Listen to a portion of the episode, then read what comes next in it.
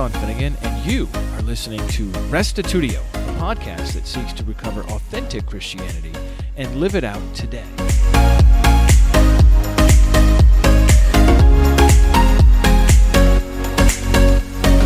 What happened in Egypt during the ten plagues? You ever ask yourself that?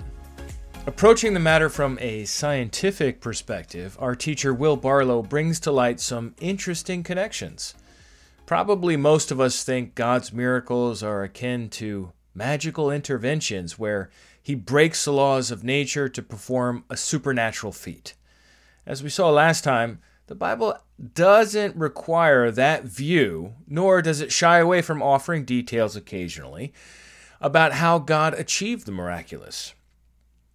Drawing on the work of Colin Humphreys, Barlow takes a close look at the events surrounding Israel's exit from Egypt, including the timing of the event, the number of people involved, the 10 plagues, and the location of Mount Sinai.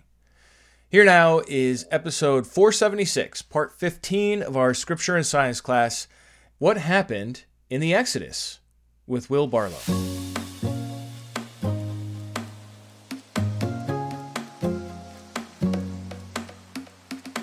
Well, welcome back to Scripture and Science. We're in session 15. In the last session, we talked a little bit about miracles, and we talked about uh, the definition of miracles and how we can think about uh, miracles in relationship to our current understanding of science and possible holes in our understanding of science in relationship to God's understanding as creator of the scientific realm. And so, in this session, what I'd really like to do is focus in on the Exodus. I think the Exodus is a fascinating uh, moment in Israel's history. There's a lot of things to think about. I think it makes for a really great case study because a lot of things happened and we're going to talk about the 10 plagues, for example, as being miraculous events caused by possible multiple different scientific explanations. I'll give a, a broad version, then I'm going to sort of give a more detailed view of uh, Colin Humphreys' perspective. Uh, we're going to talk about the background behind the Exodus, some background questions that we have. We're going to talk about the 10 plagues. Uh, we've already talked about the Red Sea crossing enough, but we will mention it briefly and then we'll talk about a possible route at the end. And so for this session, I drew essentially from the book The Miracles of Exodus by Colin Humphreys. Colin Humphreys is a doctor, he's a PhD in physics, uh, got his PhD in physics from Cambridge. He's also an expert in chemistry, astronomy, and geology. And interestingly, he spent a great a deal of time and effort researching ways to reconcile scripture and science. And what I hope we're going to see with his approach, even though I'm sketching it out from his book, uh, which I highly recommend, it's, it's probably outside of the Bible, which obviously is my favorite book of all time. It's in that top five beyond the Bible list for me personally because of how he approaches Scripture, how he approaches Scripture and relating Scripture and science together. I think what we're going to see with his approach is that he's text driven. He's not science driven. Even though he's a professional scientist, he's very textually driven. He wants to take the text at its word, understand it, and then moving from that, uh, integrate the science into it. And he asks some really great questions about different things. So we're going to handle some background questions to begin. And the first background question is dating the Exodus. And again, this isn't necessarily important from a miracles perspective, whether the Exodus happened in 1450 BC or 1300 BC, doesn't affect any of the mechanism or anything like that. I wanted to provide a couple of these things because it fills out the story really of the Exodus, how we can think about it historically. But I think it also provides a great example for how uh, Colin Humphreys thinks through things from a scriptural perspective primarily, and then going into going into the science secondarily. So, taking the evidence from Exodus 1 1, for example, it says the Hebrews built the city of Ramses. And we think from a historical perspective, you know, Egyptology, it's not a perfect science, but from a historical perspective, it's pretty darn close. You know, they, they can do a pretty good job of, of putting ranges in there of years. And uh, so 1300 BC seems to be a pretty good answer for when the city of Ramses was built. And so, if the Hebrews built it according to what the Bible says, then they must have still been there at 1300 BC. But 1 Kings 6 1 seems to indicate that the Exodus occurred 480 years before the temple. And again, we have a pretty good range for the building of Solomon's temple. And if we go back 480 years, that gives us approximately 1446 BC. So it seems like there's a discontinuity here between the two different time frameworks that we have. And so what Colin Humphreys does is he uses biblical data. He uses biblical data to decide which date he likes better. And I think his approach is interesting. Now, do you have to agree with his approach? No. If you prefer the earlier date of 1450 approximately, then that's great. There are reasons to go with that date too. I just think Dr. Humphreys' approach is very interesting here. He believes that the later date is better because it's easier to reconcile historically. So he basically takes Exodus 111, where it says that the Hebrews built Ramses, and he says that is the city of Ramses that we can date to being built in 1300 BC. It's not another city that we don't know of or something like that that we can't find in the record historically or don't have as easy a way to map the dating of it, for example. So then, how can we understand the 480 years of 1 Kings 6 1? The first thing that he does is he looks at the Septuagint, which is the Greek translation of the Old Testament. And the Septuagint says 440 years, not 480 years. And that was sort of his first clue that maybe we're dealing with not an exact number of years, but maybe it could be an approximation based on a number of generations since the prior event. And so that led him to working through this idea of generations. Humphreys goes much further than this. Uh, he demonstrates using the biblical record, the biblical narrative, that there are 14 high priests, starting from Aaron and ending at Azariah, the high priest at the time of the construction of the Temple of Solomon. So you've got 14 high priests. He goes through all the different accounts and he lines them up and he shows 14 generations using the different accounts because some of the accounts don't show all 14. Some have duplications at the end and that sort of a thing. But Aaron is two generations old, age 83 at the time of the Exodus. And Azariah isn't a newborn when Solomon's temple is constructed. He's at least one generation old. So the approximation is you take 13 generations, you subtract two, you add one, you end up with 12 generations. If you conceive that each generation biblically is approximately 40 years. 12 times 40 gets you 480 years.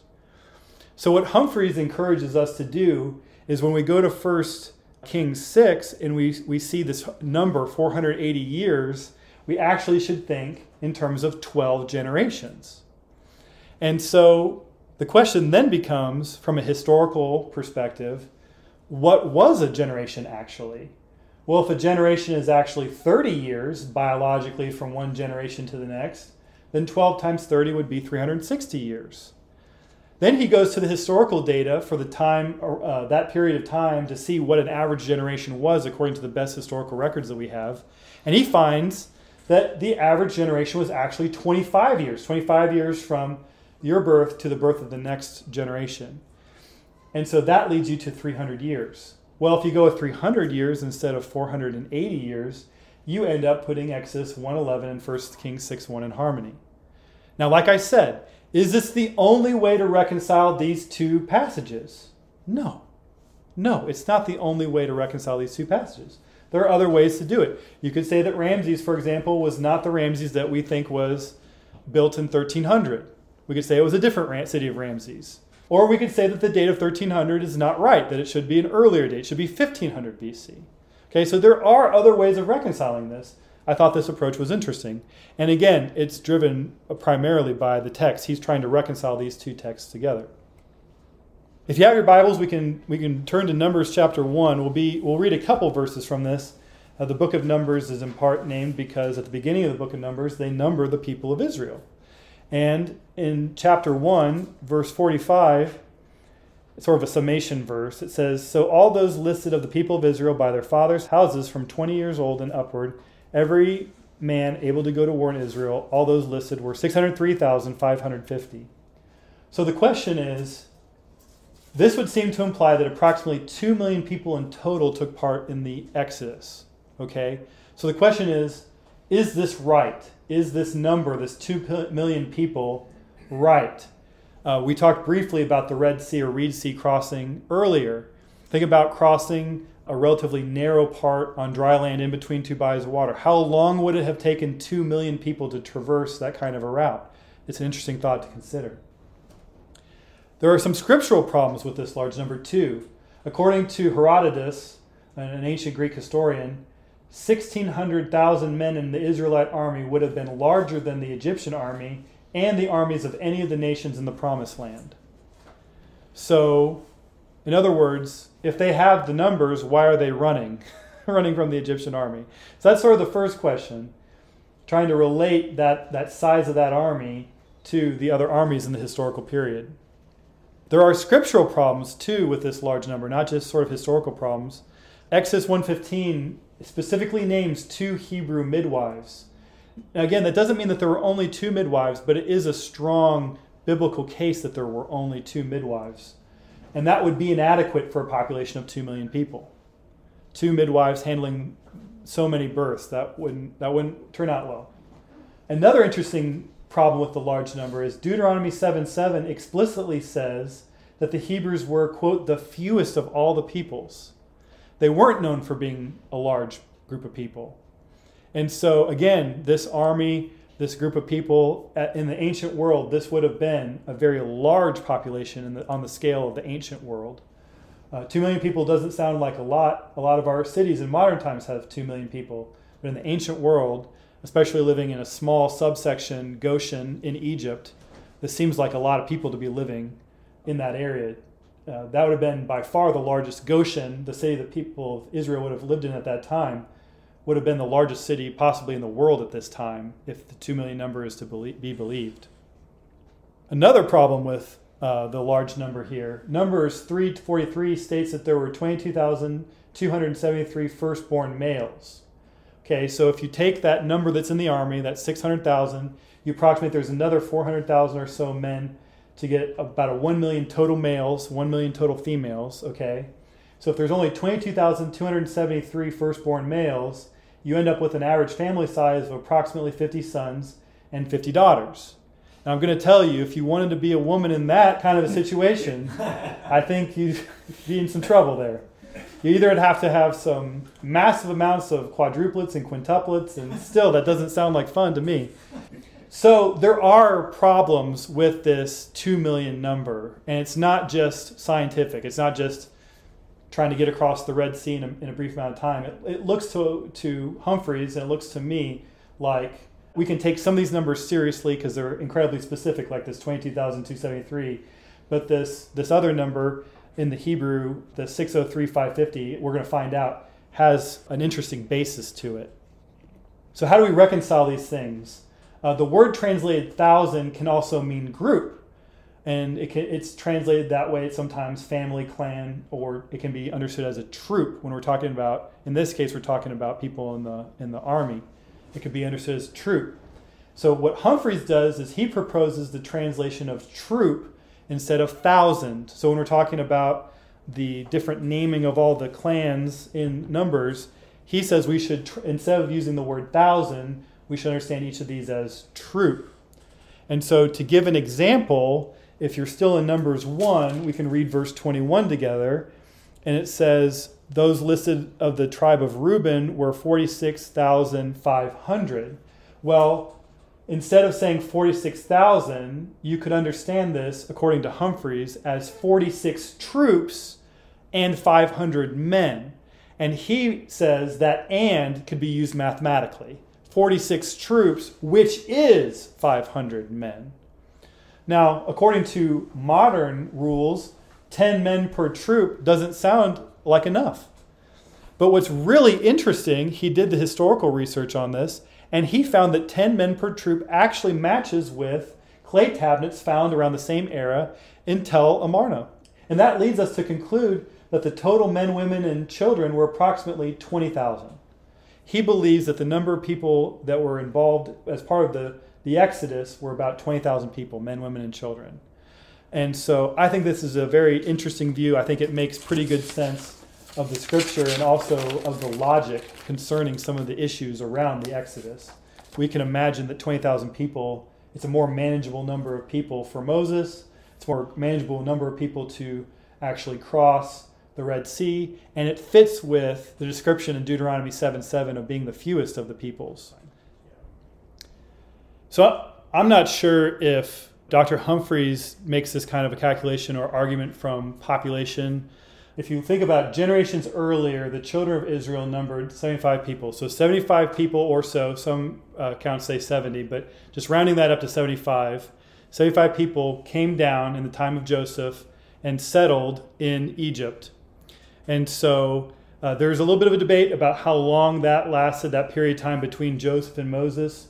Uh, the scripture in several spots says 430 years. If you look at the, the genealogies, you end up with a much shorter time frame, about of 132 years or so. So, sort of shooting for the middle here, if we assume uh, 300 years has, has elapsed between Joseph and Moses, the time of Moses, and the Exodus, uh, if you assume 2% population growth per year for 300 years, 75 people turns into 28,517 people, which is very much on the scale of what Humphreys recommends with about 20,000 people, men, women, and children at the time of the Exodus. So to get to 2 million, what would you need to have from a growth perspective? Well, you would need to average 3.5% per year. And some of you might be thinking, well, the difference between 3.5% and 2% is, is not that big of a deal. But in terms of population growth, that difference is actually astronomical.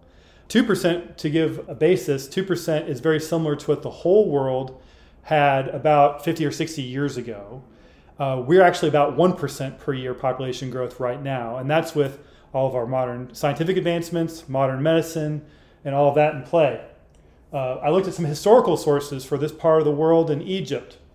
And historical sources estimate uh, an average population growth in Egypt during this era would be close to 0.02% a year.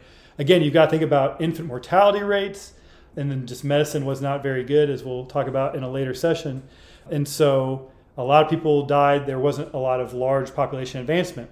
And so 2% seems reasonable to me for a period about 300 years. That seems like a reasonable estimate. It gets us close to Humphreys' number. And that shows you how much, in comparison, God was blessing the Hebrew population in the context of the, Egypt, the larger Egyptian population, which is in complete accord with uh, what we understand from Scripture. And so that's just a little bit about the population growth perspective on, on this as well. So now transitioning to the plagues of Egypt.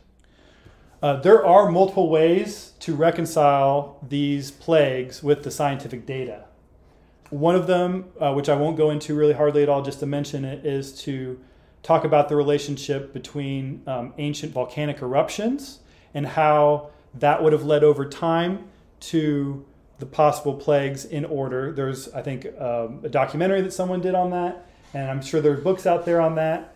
I think it was like the Santorini explosion uh, was a possible player in this, and so that's where, like, for example, they get the darkness was the the cloud from Santorini uh, made its way to Egypt during that time anyway, that's that's one perspective.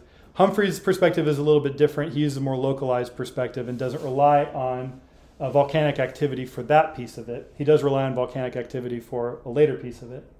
Uh, so I'm going to read uh, from page 23 of his book what he says about the idea of miracles and how God works within the natural laws. He says the concept that for the ancient Israelites, the miracles of God involved God displaying his power through control of natural events like earthquakes is so important. So Humphreys holds a view similar to what I view of miracles that God generally works through natural events, through the laws of physics, through the laws of nature as we uh, can understand them. And he provides a coherent explanation for uh, the plagues themselves as well as the ordering of the plagues. And so we're going to walk through the plagues now. Uh, you have the Nile turned to blood. You, then you've got the plague of the frogs. You've got gnats. You've got flies. Then the death of livestock. Then boils. Then you've got the plague of hail. Then locusts. Then darkness. And then what many people call the plague of the firstborn, where all the firstborn humans and animals died in Egypt. And the children of Israel were set apart and kept from that. So I'm just going to say at the outset that I like Humphreys' explanations for the first nine plagues. He offers a naturalistic explanation for the tenth plague, and it's an interesting naturalistic explanation for the tenth plague. But I tend to think that the 10th plague was more supernatural. I tend to think that it was more involved than what he provides. So I'll just give that caveat here at the beginning. All right, here are the plagues in order. The first plague is the Nile turned to blood. What Humphrey says about that is that uh, during that time of year, which he times it in September at the high of the Nile, the Nile would have carried a lot of extra red soil. And then, in addition to that, you could have a red tide of harmful algae blooms that could come in and contaminate the water. And we see red tides uh, in different parts of the world today. We see red tides, for example, the the uh, University of Alabama's, you know, their their uh, the name for their sports team is the Alabama Crimson Tide because they get red tides every year or very often off the coast of Alabama. So we we see harmful algae blooms and red tide all over the place in modern times, and he thinks maybe this is what happened here. And what this would have done is it would have leached all the oxygen and would have killed the fish because it would have taken all the oxygen out of the water and you kill the fish. Well, what happens when you kill fish? They start to stink, they start to decay. And that kind of decay would have led the frogs and driven them out of the Nile. And he times this in September and October at the height of when frogs would be developing and, and, and hopping so then you have frogs leaving their natural environment in search of food and other things. And there you go. You have them coming into people's homes and attracted to light and things like that. If we accept that the, the fish are dead, then all of a sudden this next plague seems to make natural sense that the frogs would, would be coming out. Now, what happens when frogs leave their environment? You have gnats building up, and he ties them to a specific type of midges um, now they're able to re- reproduce in way more numbers than usual and cause way more damage than usual because the frogs and the toads are gone. So the first plague led to the second plague. The second plague has led to the third plague. And then the plague four is similar. Uh, the flies, he ties it to the stable fly. The stable fly has a terrible bite that punctures the skin and can cause infection. And these flies swarm and reproduce quickly. And again, he ties this to November. So You've got the frogs leaving. You've got these midges and these stable flies reproducing at much higher rates than usual because their predators are gone. And so now you have an overabundance of these midges and the stable fly. Well, now, what's the next plague? The next plague is the plague of the livestock. Uh, a lot of the livestock died. And so what Humphreys does is he looks at different viruses that would affect hoofed animals and not humans and he identifies two the African horse sickness, and he uh, identifies the blue tongue. And those two viruses spread by the specific midges that he identified and that uh, lived in that part of the world at that time. And those only affect hoofed animals and not humans. And so he ties this to the November and December timeframe. So now you've got these uh, midges coming out in large numbers, and now they're, they've bitten these livestock and these viruses are spreading and and matches the biblical record that it only affected hoof animals and it did not affect the humans. No people died because of the fifth plague. But the sixth plague, plague did affect humans with boils, and the stable fly is known to favor biting the lower bodies. This squares with Deuteronomy 28:35, which was a description of attacking the legs first. And the stable fly carries a bacteria that causes skin infection, hence, that's where you get the boils. And so uh, Humphreys ties this to December and January timeframe. So, as we've seen, these first six plagues work very well together in harmony, and, and the timing works out just great. Now, what he does is he tries to find time markers uh, in the record to help make sure that his thinking about this is correct. What's interesting with the seventh is you've got hail, and Exodus 9:31 32 notes that flax and barley were destroyed. So what he does is he looks into the historical record, into Egyptian sources, and says, "Well, were flax and barley around in this February March timeline?" And the answer is yes. Flax and barley would have been both in the fields at this time he points out that hail destroying flax and barley fits his timeline for all the other plagues. Then you've got the plague of locusts. Well, Exodus 9:33 suggests that the land was very wet. That's the perfect conditions for locusts to lay eggs. The other thing that's really interesting, he points out about the biblical description of the locusts is locusts are known to travel on wind, like Exodus 10:13 says. So this is a, another reinforcement that the biblical record uh, is accurate scientifically. So you have hail, hail, a heavy hail and rainstorm, which leads to land being very wet, which is the perfect conditions for locusts to lay eggs. And so these two plagues seem to go together very nicely.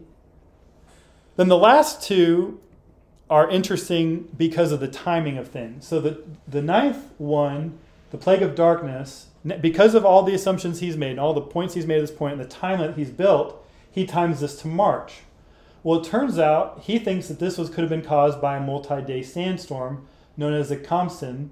Extra red soil deposits from the first plague could have made this particularly severe. So you have the water subsiding, you have wind coming in, you've got excess red soil deposited from the first plague, and that could have led to a heavy sandstorm.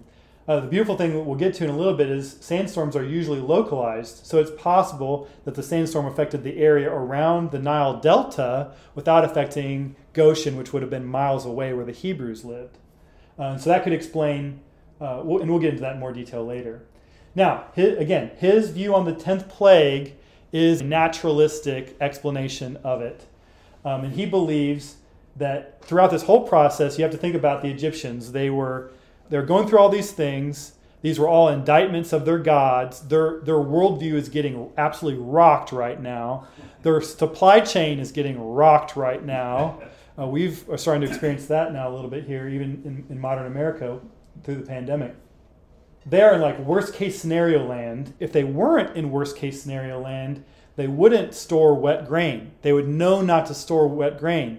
But because of all things that have happened before this, uh, his theory is that they still did store wet grain, and then with the, when the sandstorm came in, it kept them from moving the grain around or managing that situation better for the period of three days. So essentially, you're baking this bacteria, you're baking these uh, things inside of these granaries, and he thinks that this led to the development of mycotoxins on the grain. And so then, why would the, only the firstborns be affected? Well, because if you're having supply chain issues, who's the most important child? The firstborn child, your heir. Who's the most important animal? The firstborn animals had priority because of the temple service, because of the religious issues. So he thinks that either the firstborn animals and, and children would have been the only ones fed, period, from the granaries, or that they were fed double or triple portions of what everyone else received. So everyone else received not enough food to get enough of the issue uh, to die, and only the firstborns had enough of the mycotoxins to die. My take on that is that this is a very interesting theory, but I don't think it works with the whole point of the biblical record, the idea of the Passover, the specific language of the Passover, being that the destroyer was passing over those houses. I think that leads us more in a supernatural direction. If we take a naturalistic approach, I think this is an interesting direction to go.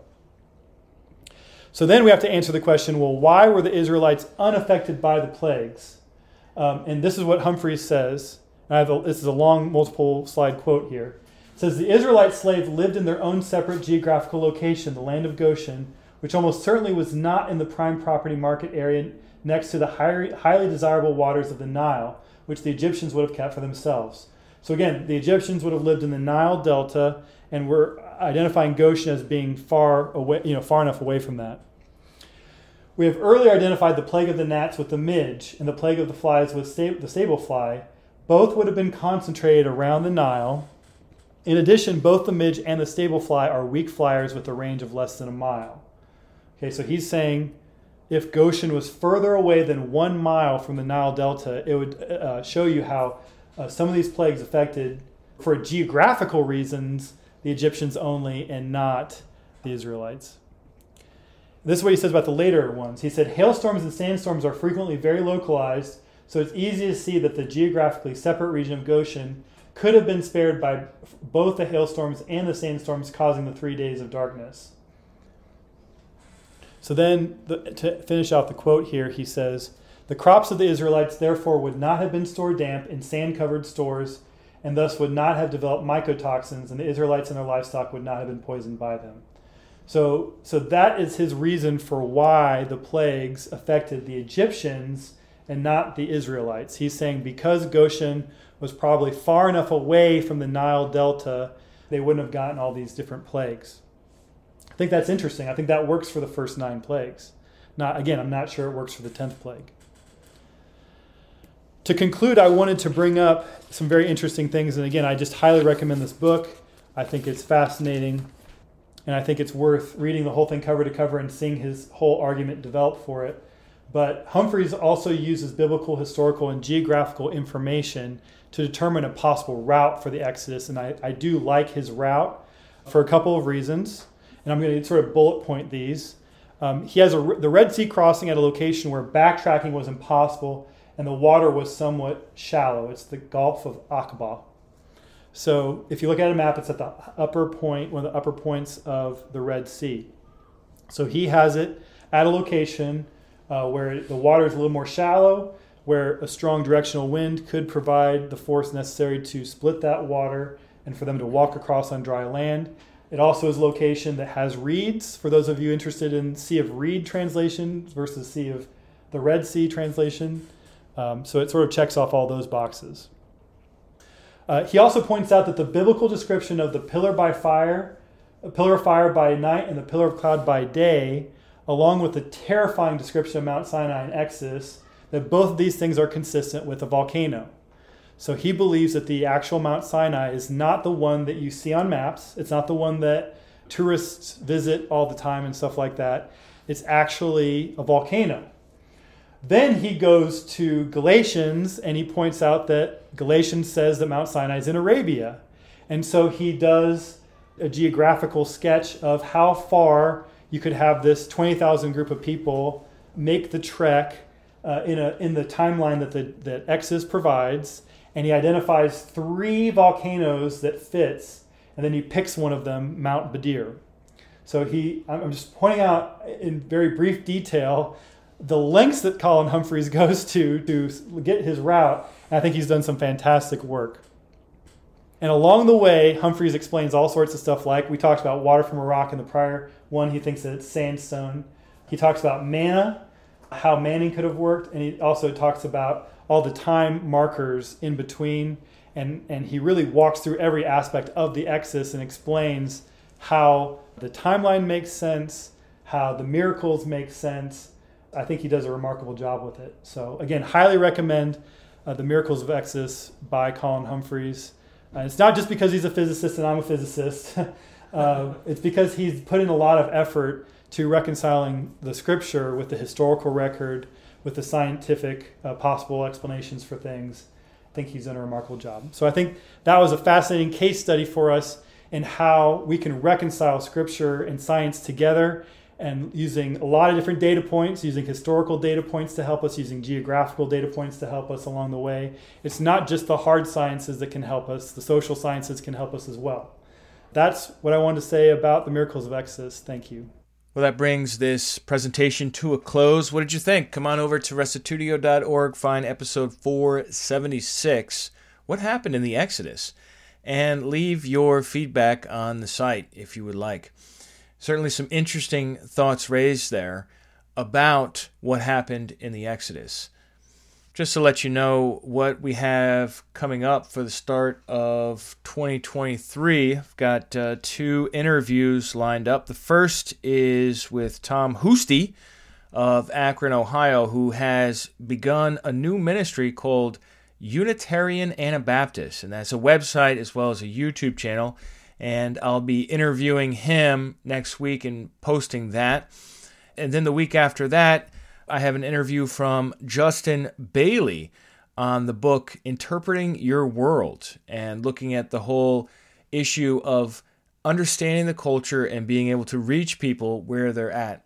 So stay tuned for those two. And then I'm planning to launch into an epic early church history class 20 plus episodes covering all kinds of different topics that are important to understand and that really changed the face of Christianity when they happened. So stay tuned for all that.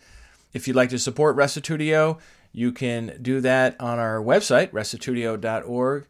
I'll catch you next week, and remember, the truth has nothing to fear.